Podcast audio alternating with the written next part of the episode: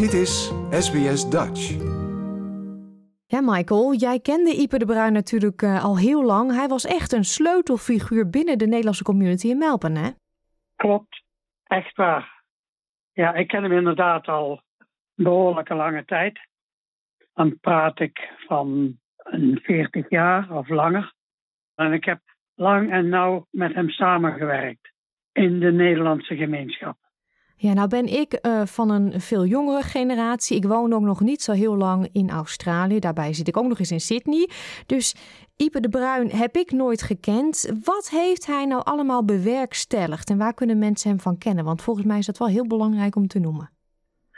Ja, wel, Ipe was heel belangrijk in de Nederlandse gemeenschap hier. Hij was namelijk voorzitter, 36 jaar lang, van de associaties in het kort genoemd. Uh, dat is de Associated Netherlands Societies Victoria. En die associatie is een overkoepelend orgaan van alle Nederlandse clubs, die in 1965 werd opgericht. Toen bestonden diverse clubs, uh, social clubs, kaartclubs, carnavalsclubs, voetbalclubs, van alles. Allerlei Nederlanders waren overal bij betrokken. En die zijn toen samengegaan om het overkoepelende gaan van de associatie. En de diverse clubs die stuurden afgevaardigden naar die vergaderingen van die associatie. En Ipe kwam daar als eerste keer terecht als afgevaardigde van het Nederlandse mannenkoor Sint Gregorius. Dat was in 1970 toen hij voor het eerst bij zo'n vergadering uh, meedeed. Associatie bestond al vijf jaar, maar Ipers eerste keer was in 1970. Maar hij werd nog wel eens gauw vicepresident van die organisatie. En toen in uh, eh, 1973, geloof ik, of 74, uh, de destijdse voorzitter Arie Hootse plotseling overleed. Toen werd Ipe president. En dat heeft hij 36 jaar lang gedaan. Zo, zo zie je ze tegenwoordig niet meer. Nee. Nee. nee. En hij was ook degene die bijvoorbeeld um, zich hard maakte dat dingen bewaard zouden blijven. Hè? Zoals bijvoorbeeld de, alle uitgaven van de Dutch Courier, als ik het goed heb. Ja, inderdaad. Hij hield altijd alles netjes uh, op prijs en correspondentie. Zijn notulen van de vergaderingen, alles. Alles heeft hij keurig netjes uh, op een rijtje gehouden. En de Courier bijvoorbeeld, dat is ook een van uh, de dingen die um, subcomité's van de associatie. Maar die werd opgericht in het jaar dat hij dus uh, afgevaardigde werd, delegate, uh, namens het mannenkoor Sint Gregorius. Maar ja. daarna heeft hij als voorzitter wel degelijk de belangen van de Courier onder andere behartigd. Ja. En diverse andere initiatieven heeft hij genomen. Wat was dus de Nederlandse community geweest zonder Ipe? Kan je dat eigenlijk wel kan je dat omschrijven? Want zijn invloed was heel groot. Ja, dat wel. Maar dan zal allicht wel een ander in de bres gesprongen geweest zijn of erin geduwd zijn.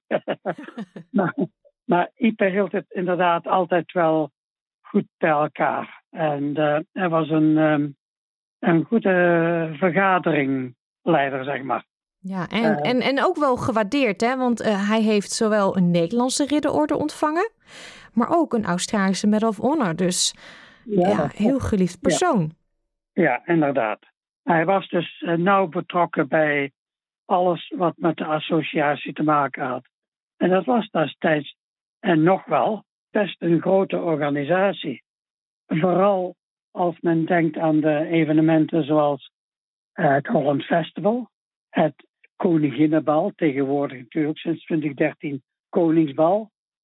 Maar ook van allerlei andere evenementen. Het 50-jarig bevrijdingsfeest in 1995, dat heel groots werd opgezet en gehouden in Melbourne.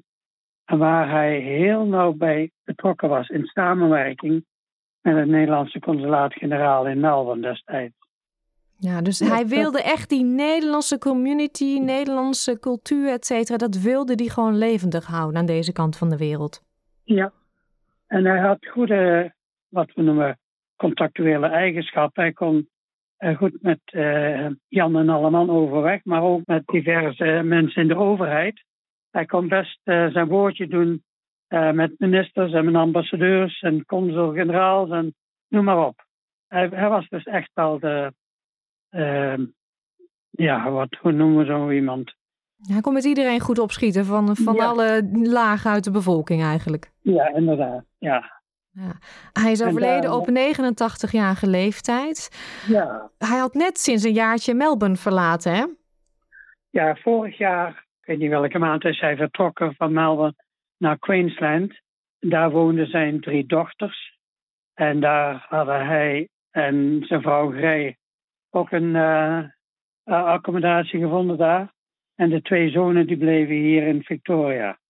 Maar tot en met dat hij dus vorig jaar vertrok, was hij nog steeds actief in uh, Melbourne als voorzitter van de Dutch Australian Heritage Center. Hij was, en ik ook, wij waren medeoprichters van dat uh, comité, Dutch Australian Heritage Center. Maar Ipe bleef gewoon aanhouden als voorzitter tot en met vorig jaar. Toen hij dus afscheid nam en naar Queensland ging. Ja, Ipe, dat verraadt al een beetje. Een Fries van oorsprong, volgens ja, mij. Echt, echt maar het klonk niet als een hele stugge man. Zo staan Fries altijd bekend. Nee, een mooie naam. Ipe Dominicus de Bruin. In Friesland is hij geboren. Ik weet niet waar, maar dat, uh, dat horen mensen wel als de eulogy horen volgende week van de begrafenis van Ipe in Queensland. Ik ken hem hier vanaf die 40 jaar geleden in de Nederlandse gemeenschap, vooral met de associatie. Ja. Wat is je warmste herinnering aan hem?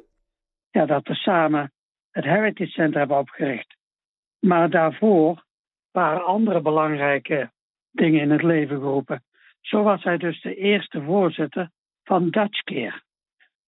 Dutch Care, voordat het Dutch Care werd, waren er diverse um, organisaties die voor de belangen van de ouderen vandaag zorgden. En die wilden allemaal natuurlijk uh, gefinancierd worden. En die financiering ging meestal door de opbrengst van het jaarlijkse Holland Festival. En dat waren grote bedragen soms. Maar iedereen wilde dus uh, een, een, stukje van die cake hebben natuurlijk. Totdat uh, hij mede georganiseerd heeft met anderen om die comité's samen te brengen. En zodoende is Dutch Care ontstaan. Ja, en dat is voor mensen van buiten Melbourne en Victoria. Dat waren eigenlijk, uh, of dat was één huis waar dan een Nederlandse oude vandaag dan samenkwamen en, en verzorgd werden in het Nederlands ook? Ja. Ja, mooi initiatief. Nederlands, ja. ja. Dus dat, dat is een, uh, een groot iets van hem. De, um, oprichting van Dutch Care. Maar ook uh, andere. Hij heeft bijvoorbeeld in de 70 jaren werd er steeds Sinterklaasfeest gevierd voor de kinderen. Maar in de 80 jaren is dat opgehouden. Totdat hij in, uh, in 1985 weer het initiatief nam om Sinterklaasfeest te vieren. Maar nu voor de senioren. En dat is nog steeds zo. Elk jaar wordt er nog steeds Sinterklaas gevierd voor de senioren in de Nederlandse gemeenschap. Ja, het lijstje is eigenlijk super lang en met wat hij allemaal gedaan heeft binnen die Nederlandse gemeenschap. Zijn er ook plannen om hem te herdenken in Melbourne? Ja, ik, eh, de familie die, ehm, die heeft laten weten dat ze inderdaad van plan zijn om een bijeenkomst te organiseren in Melbourne om hem te herdenken. Uh, het fijne daarvan, dat weet ik niet, dat wordt aan de familie overgelaten natuurlijk. Maar het zou heel passend zijn als er uh, binnen niet al te lange tijd, binnen zeg maar een maand of één, twee, zo'n uh, bijeenkomst wordt gehouden. Ja, en dan ja. Uh, dat de, ook de, de community de laatste eer kan bewijzen aan Ipe. En stil kan staan bij alles wat hij heeft gedaan. Ja. Dankjewel, Michael, om um, toch even stil te staan bij Ipe. Fantastische man. En ja, hij zal uh, enorm gemist worden door vrienden en familie en de community. Inderdaad, heb je goed gezegd. Ja. Like, deel, geef je reactie. Volg SBS Dutch op Facebook.